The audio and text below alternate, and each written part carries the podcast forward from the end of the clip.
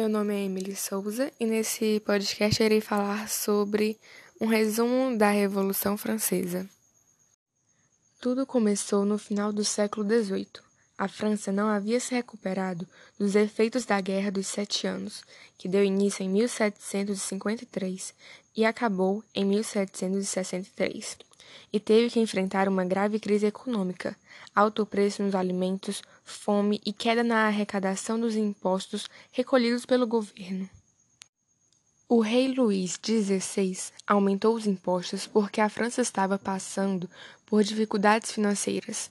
Após muitos anos, houve a convocação da Assembleia dos Notáveis e do Parlamento para discutir sobre os impostos.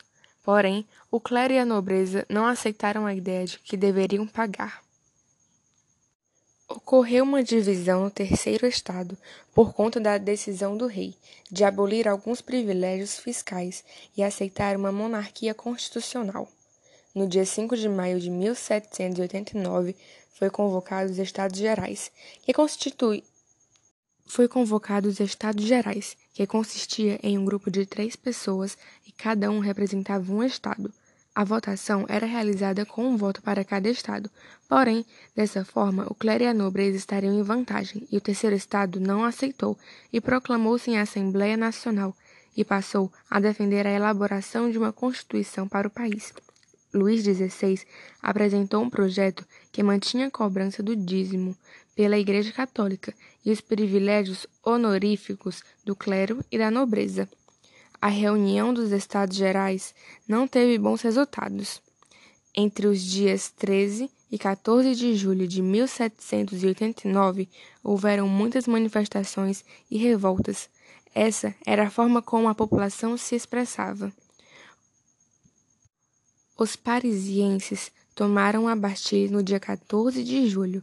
A revolução começava e ainda não tinha uma liderança definida. Em 1791, os deputados aprovaram uma constituição para a França e foi implantada uma monarquia constitucional. E o poder foi dividido em executivo, legislativo e judiciário. No dia 10 de agosto de 1792, o rei foi destituído e preso com sua família.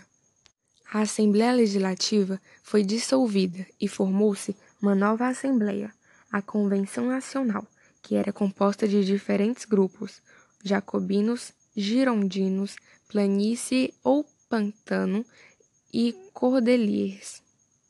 O povo formou um exército popular e derrotou os invasores, e nesse clima de vitória, a República foi proclamada. Em janeiro de 1793, o rei Luís XVI foi julgado e acusado de traição e executado na guilhotina. Nove meses depois, sua mulher, a rainha Maria Antonieta, também foi guilhotinada. Entre setembro de 1793 e julho de 1794, estima-se que mais de 300 mil pessoas foram presas e cerca de 17 mil foram executadas na guilhotina. Os jacobinos concretizaram o ideal iluminista de liberdade e igualdade perante a lei. Em 1794, a alta burguesia assumiu o poder e em 1795 foi eleito o Diretório, governo formado por cinco deputados e uma nova Constituição foi elaborada. O, o governo do Diretório, no entanto, foi capaz de garantir a estabilidade desejada pela burguesia.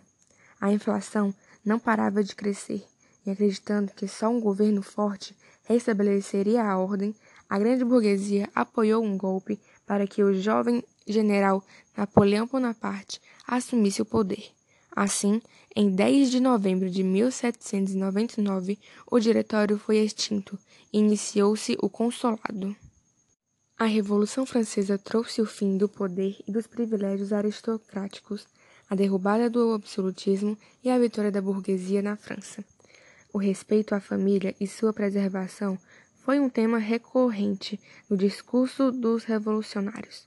Muitos reivindicavam trabalho e comida acessível para o sustento de suas famílias e celebravam as boas relações familiares.